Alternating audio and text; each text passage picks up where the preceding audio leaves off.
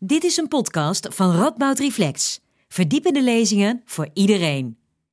En welkom. Ik ga het uh, in deze lezing hebben over natuur, inclusief ontwerpen, over het nut daarvan en, en de noodzaak.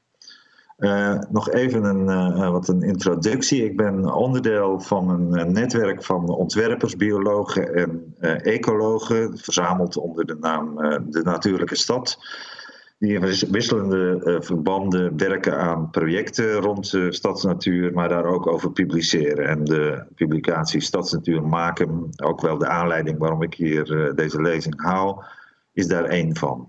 Maar we werken ook aan, aan projecten en ongevraagde en ongevraagde adviezen, die uh, in schaal uiteenlopen van stadsbreed tot hele kleine bewonersinitiatieven.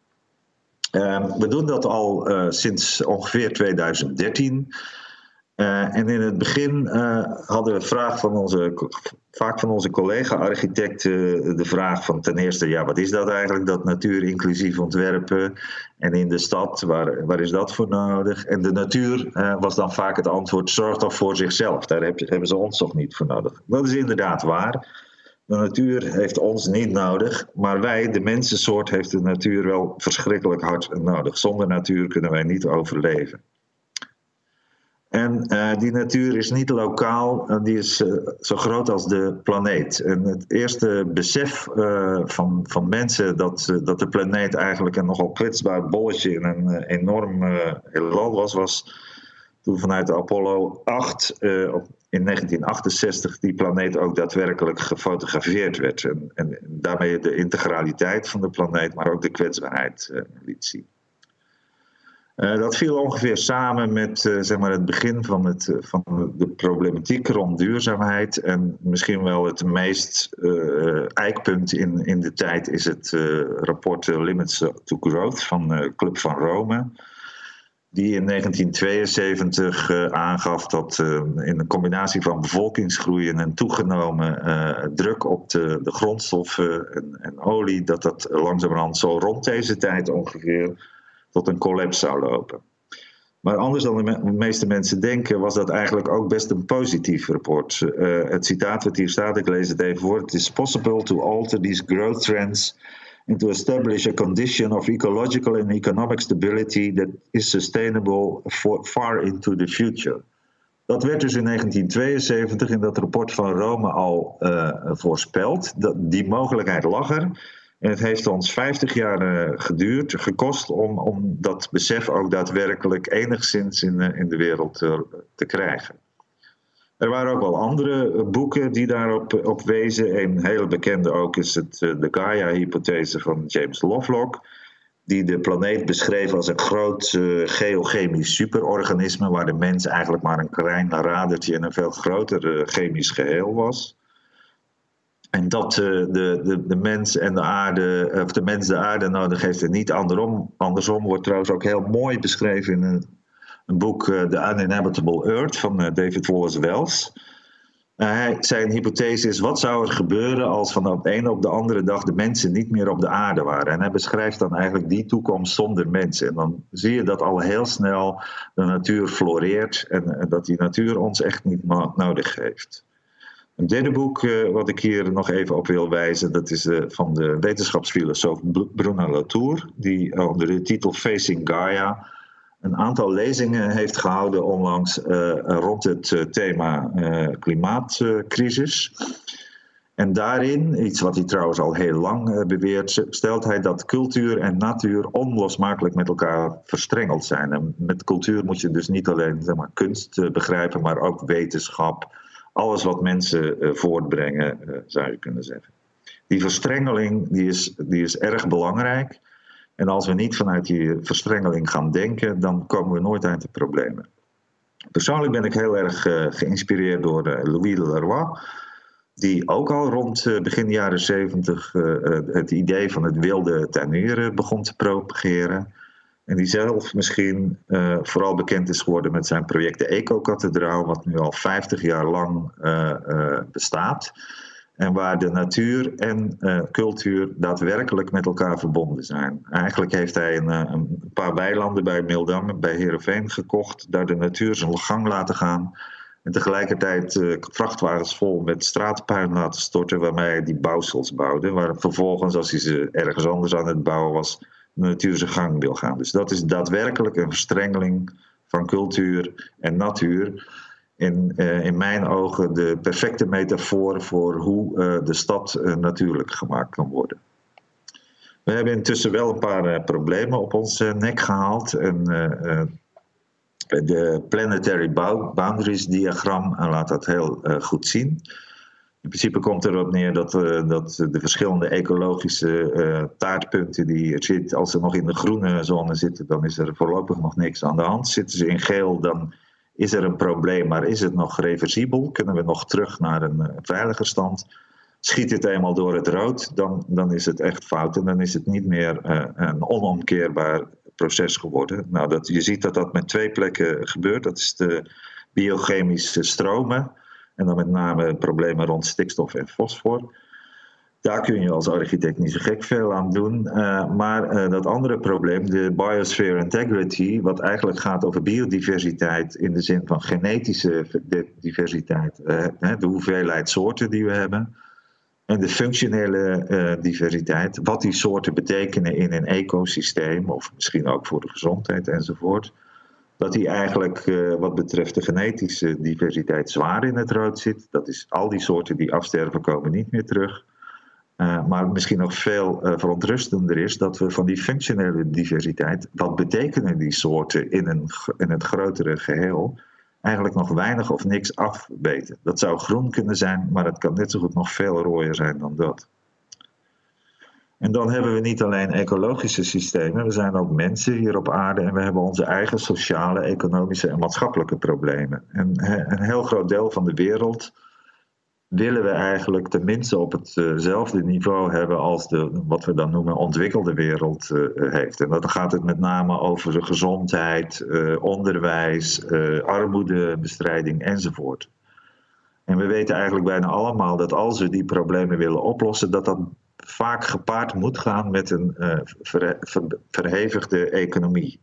En laat nou net die economie, of die economie zoals we tot nu toe bedreven hebben, die gebaseerd is op groei, juist zorgen voor die klimaatproblemen. Dus dat is een soort een vreselijk probleem waarbij de uh, econoom Kate Raworth een aantal jaren geleden met haar boek The Donut Economics heeft uitgelegd van feitelijk komt het erop neer dat we de sociaal-maatschappelijke drempel over moeten gaan voor een groot deel van de wereld.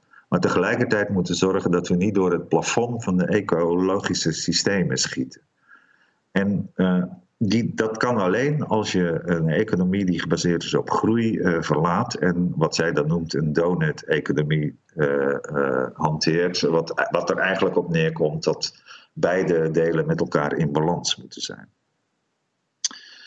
waarom richten we ons dan nou specifiek op de stad? Nou, ten eerste omdat de stad natuurlijk met name het domein van, van architecten en van mensen is. Maar je zou ook kunnen zeggen dat een groot deel van de problemen veroorzaakt zijn door de stad. De urbanisatie, maar ook de landbouw die met stedelijke gebieden samenhangt. De groei en de uitputting van eh, natuurlijke grondstoffen. En als het probleem veroorzaakt is door de stad, dan heeft Dirk Zijmans ooit, ooit gezegd, dan moet de oplossing dus ook worden gevonden in de stad. En die stad is groot. Uh, als je bijvoorbeeld naar deze uh, satellietopname van de nacht uh, van Noordwest-Europa kijkt, dan zie je dat Nederland eigenlijk al een groot urbaan gebied is geworden. Met verdichting en verdunning. Maar feitelijk van Brussel tot, tot het Roergebied, tot, tot de Randstad, is één groot aaneengesloten urbaan gebied. En je zou kunnen zeggen dat in dat opzicht de Hoge Veluwe een park is in, dat, in die grote stad, Europese stad. En in die stad is op dit moment geen plaats voor de, de grote ecosystemen uh, die het, samen het natuurlijke systeem van onze uh, planeet uitmaken. En hier zie je er een hele hoop benoemd. En veel van die ecosystemen zijn zelf overigens ook uh, beschermd geworden en staan op een rode lijst en staan vreselijk onder druk.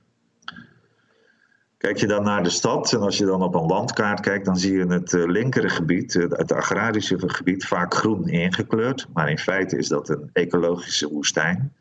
Terwijl de stad, die rood ingekleurd is, vaak veel groener en zeker veel diverser is dan, en dan dat uh, agrarisch gebied eromheen. Dus ook in dat opzicht is het misschien zinvol om juist naar de stad te kijken als we diversiteit willen bevorderen.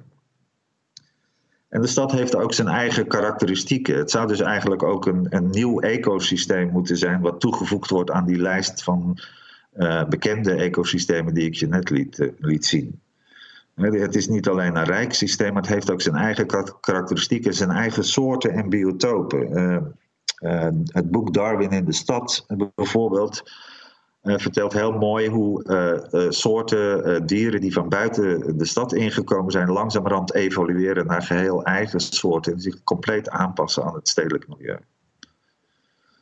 En ja, waarom komen die dieren dan naar de stad? Nou, ten eerste is het een prettige plek. Het is er warmer en veiliger. veiliger en het is vooral heel voedselrijk. en het is vrij van landbouwgif. En het is, zo ik zei al, het is heel erg divers. En diversi diversiteit in broed en, schuil en, en eetplekken uh, is een belangrijke karakteristiek van een stabiel ecosysteem. Nou, die, die, diversiteit in de stad is er uh, zeker.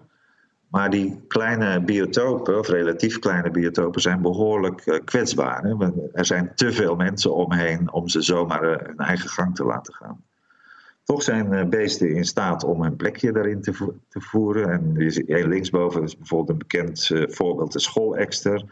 Dat was nog niet zo gek lang geleden een schuwe uh, kiezelstrandvogel. Die nooit in de stad kwam. Maar ja, er vliegt er een keer eentje over de stad en ziet een plat dak met grind en denkt: hé, hey, een kiezelstrand is daar gaan broeden. En langzamerhand heeft hij ontdekt dat het daar eigenlijk veel veiliger is als in dat kiezelstrand waar hij vandaan kwam. En dat geldt, geldt, eigenlijk voor al dit soort diersoorten. Dit zijn allemaal uh, soorten die zich in de stad uh, eigenlijk beter thuis zijn gaan voelen dan, dan daarbuiten. Uh, de slechtvalk bijvoorbeeld, in, in die in Rotterdam veel, veel zit, die vindt die hoge gebouwen heel fijn. Die vindt hij elders in, in Nederland, in het landschap nauwelijks. En hij wil graag van bovenaf zijn prooi kunnen zien en dan naar beneden schieten om hem, om hem te vangen. Nou, dan is hoogbouw in Rotterdam heel goed. Nou, verder zijn de dieren ook heel goed in staat om zich aan te passen op materiaal uh, en nestgelegenheid uh, wat daar te vinden is. Maar goed, uh, die natuur is ook verschrikkelijk kwetsbaar. Er zijn bijvoorbeeld best veel kleine zoogdieren in, in de stad.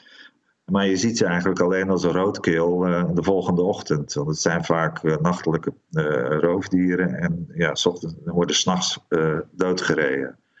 De nacht is sowieso problematisch voor stadsnatuur, omdat de, alle onze steden zo propvol kunstlicht hebben uh, gestopt.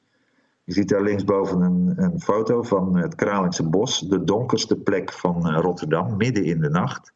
Je zou zeggen de zon komt op, maar dat is niet waar. Dat is de reflectie van de kassen van uh, Bergse Hoek, 10 kilometer verderop, op de wolken. En die zorgen ervoor dat je zelfs in zo'n donkere plek als dat bos nog gewoon zonder zaklantaarn uh, rond kunt lopen. Dus dat soort dingen maken het lastig om, om daadwerkelijke natuurlijke systemen te krijgen. En als je dan ook nog bedenkt dat een groot deel van het groene, tussen aanhalingstekens, oppervlak van de stad bestaat uit privétuinen. En als je ze dan zoals links onderin gaat inrichten, dan schiet dat ook niet erg op. En als uh, plantsoendiensten dan met alle goede bedoelingen van dien denken dat ze met een klein plantsoentje in een rotonde uh, het natuurlijke systeem van de wijk helpen, dan is dat ook niet voldoende.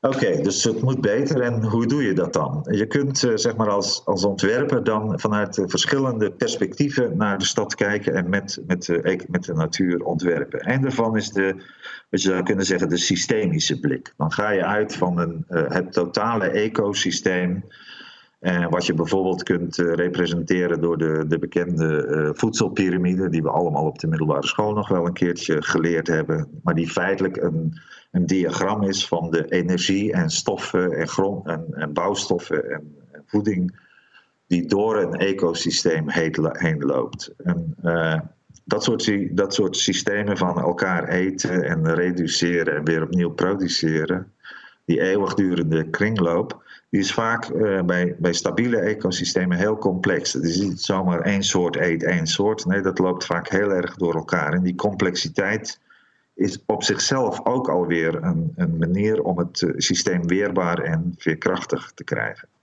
Maar als je op deze manier naar de stad kijkt als ontwerper, dan moet je dus altijd contextueel ontwerpen. Dan moet je altijd eerst naar de omgeving kijken, het lokale ecosysteem min of meer in kaart uh, brengen en dan vervolgens de eigen interventie daarop uh, enten. En als je dat doet, dan zie je dat de stad uh, als geheel bestaat uit een, een, stelsel van punten, lijnen en vlakken. De vlakken zijn dan over het algemeen de grote parken in de stad, maar bijvoorbeeld ook begraafplaatsen, de lijnen daartussen zijn de broodnodige verbindingen, want niet alle dieren kunnen vliegen. Dus die moeten ook uh, kunnen lopen. En het is belangrijk dat die, dat die stukken verbonden blijven, want kleine geïsoleerde biotopen le leveren allerlei problemen op, bijvoorbeeld genetische verarming. dus die verbondenheid is, is heel belangrijk. En ehm, en die verbondingen in de stad lopen trouwens vaak gelijk op of, of, of parallel aan de, de menselijke infrastructuur. Langs uh, grote boulevards, langs waterwegen, langs spoorlijnen enzovoort. Maar voor het grootste gedeelte bestaat de stad uh, ecologisch gezien uit punten en stapstenen. Kleine hoekjes en vlekjes met een uh, redelijk stabiel systeem waar dieren van punt naar punt over kunnen stappen en naar het grote systeem kunnen gaan als. Dus op die manier kun je dus ook in een klein deel ontwerpen in het grote systeem. Er is nog een hele andere blik, uh, zou je kunnen zeggen. En dat is uh, de, blik met, dan, dan, beschouw je feitelijk de, de planten en de dieren als je opdrachtgever. En kijk je met de bril van, van je opdrachtgever naar de stad. En wat dieren daarin zien is in, in de, de meeste steden is eigenlijk een soort rotslandschap. Die gebouwen dat zijn rotswanden. En als er wat planten op groeien, dan zijn dat planten die op een rotswand groeien. En daartussen bevinden zich allerlei dalen die soms heel stenig zijn, maar soms ook heel groen. En als je met die ogen daarnaar kijkt, als je dan, ben je dan is een stadsduif opeens, die ziet dan daar gewoon de rots waar die ooit vandaan kwam. En die gaat daar dus ook zitten, want dat is hij gewend. En als je met die ogen van allerlei dieren naar de stad kijkt, dan is het ook veel gemakkelijker om te bedenken hoe je daar uh, zeg maar de, die dieren een handje kunt helpen in uh, overleven. Nou, dat soort dingen hebben we in dat boek uh, proberen te beschrijven. Dat boek is overigens tot stand gekomen omdat we samen met ecologen werkten en daar al heel snel achter kwamen dat ecologen niet precies wisten wat ontwerpers nu eigenlijk wisten en konden.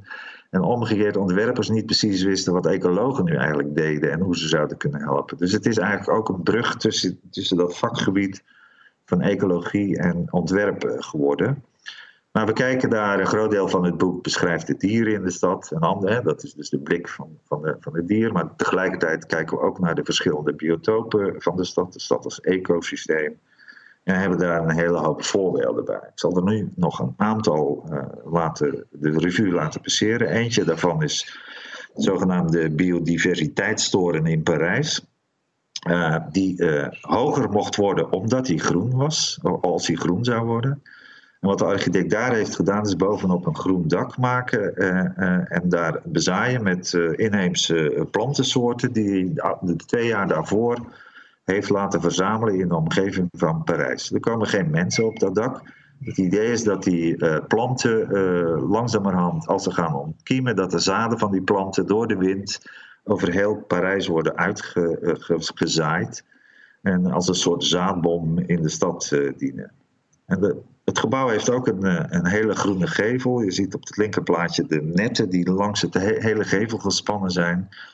En waarin planten in drie verschillende groeiperioden groeien. Snelle klimplanten, die dit direct na oplevering als eerste de gevel vergroenen. Daarna heesters, die in een, na een paar jaar al redelijk volwassen zijn. Maar er zijn bijvoorbeeld ook een aantal eikenbomen ingeplant die pas over 20 jaar bouwen. En ze zijn allemaal jong geplant, dus niet half volwassen planten erin zetten. Daarmee is het ook veel meer een groen groeiende gevel geworden. Uh, diezelfde architect heeft iets verderop ook een, een straatje in Parijs ontworpen. Dat zijn, is een, een soort steeg met aan twee zijden nieuwbouwwoningen. Daarvoor heeft hij een houten skelet, een stelsel van trappen en balkons en terrassen gebouwd. En vervolgens alleen maar de aarde die hij uit de omgeving heeft verzameld, op de bodem gestort. Hij heeft dus niks gezaaid, niks geplant. Maar gesteld, als ik die aarde verzamel, dan neem ik vanzelf zaden van, van planten die het hier goed doen mee. En inderdaad, dit is een foto vier jaar na oplevering. En uh, toen was het al zo. Inmiddels uh, loop je eigenlijk door een totaal groene haag daar. En omdat we toch eenmaal in Parijs zitten, ook nog een voorbeeld van hoe infrastructuur vergroend kan worden. In dit geval is het de promenade Planté, of de Coulée Vert, zoals het ook wel heet in Parijs een, eh, een treinviaduct eh, vanaf eh, station Bastille, wat tot aan de perifiek doorloopt. dat begint als een viaduct, maar eindigt in, in zo'n tunnelbak. En het is, je kunt daar vanaf Bastille iets van drie kilometer doorlopen zonder ooit een auto tegen te komen. En anders dan het veel bekendere voorbeeld, de High Line in New York, is dit een veel groener en veel, eigenlijk ook veel ecologischer traject. Het is breder dan de Highline. Je ziet in het plaatje linksonder, dat is aan het begin, heb je echt het idee dat je door een volwassen park loopt. En langzamerhand loop je dan de tunnelbak in, die is links, dat is over de helft. Dan wordt het ook veel natuurlijker. Daar zijn de bomen die, terwijl de treinen al reden, uh, al in, de, in, in die wanden van die tunnelbak groeiden, die zijn gewoon blijven staan en die zijn nu volwassen geworden. En als je helemaal doorloopt tot onder de perifiek, dan wordt het zelfs een totaal natuurlijk landschap. Dus eigenlijk zie je daar ook als een soort sneltreinvaart ga je door de verschillende manieren waarop we in de stad met parken zijn omgegaan. Nog één uh, uh, klein ander ding. Als we over natuur denken, dan denken we vaak aan hele rijke grond en, en volwassen planten. Maar feitelijk is de arme grond, die je in de stad ook maar al te vaak vindt, zand en, en juist geen tuinaarde en puin en dat soort dingen, verlaten fabrieksterreinen. Dat zijn vaak in uh, biodiversiteitsopzicht enorm rijke gebieden. Uh, daar beginnen bijvoorbeeld ook pioniersoorten, dat wat vaak ook rode lijstsoorten zijn. En die groeien daar en langzamerhand bouwen ze dan mee aan een ecosysteem. Maar dat kun je ook nieuw maken. En een, een, eh, bekend voorbeeld daarvan is het gebouw wat je links onderin ziet. Dat is een dansschool. Die werd gebouwd op een terrein wat al heel lang braak lag. En waar eigenlijk dat soort uh, waardevolle natuur was ontstaan. En onder andere ook de, de zwarte roodstaart. Staart, toen nog een vogel die op de rode lijst stond. Inmiddels is hij wat bekender geworden weer die, uh, die zat daar en dus je, mocht daar niet bouwen. En wat uh, architecten toen, uh, Herzog en de Meron trouwens, hebben gedaan, is het puin oppakken van de plek van het gebouw en dat doodleuk op het dak terugstorten, inclusief de zaden, inclusief alles wat er was. En verder niks gedaan. En uh, je ziet het in het middelste plaatje boven, zie je hoe dat er vlak na oplevering uitzat. Na een jaar waren de eerste pioniersoorten alweer doorgebroken. En inmiddels staat het groen daar alweer op een uh, meter hoogte. En is de zwarte roodstaart gewoon gebleven. Ten slotte is in onze ervaring ook heel belangrijk om bewoners te betrekken bij dit soort, eh, met name bij de kleinere projecten van stadsnatuur. Dan creëer je draagvlak mee en uh, en, en, bekendheid met de, met de problematiek. En, vaak is dat ook een goede weg om de politiek en het beleid uh, langzamerhand met je mee te krijgen. Het natuurinclusief ontwerpen, toen wij daarmee begonnen, was nog een pionierspraktijk. We voelden ons een beetje als oog in het land der uh, blinden. Uh, gelukkig is dat langzamerhand aan het verbeteren uh, en komt er steeds meer oog en vraag ook naar, maar we zijn er nog lang niet. En uh, ik roep ook elke architect op om zich in de materie te verdiepen, want net als duurzaamheid kunnen we er straks helemaal niet meer omheen. Ik dank u voor uw aandacht.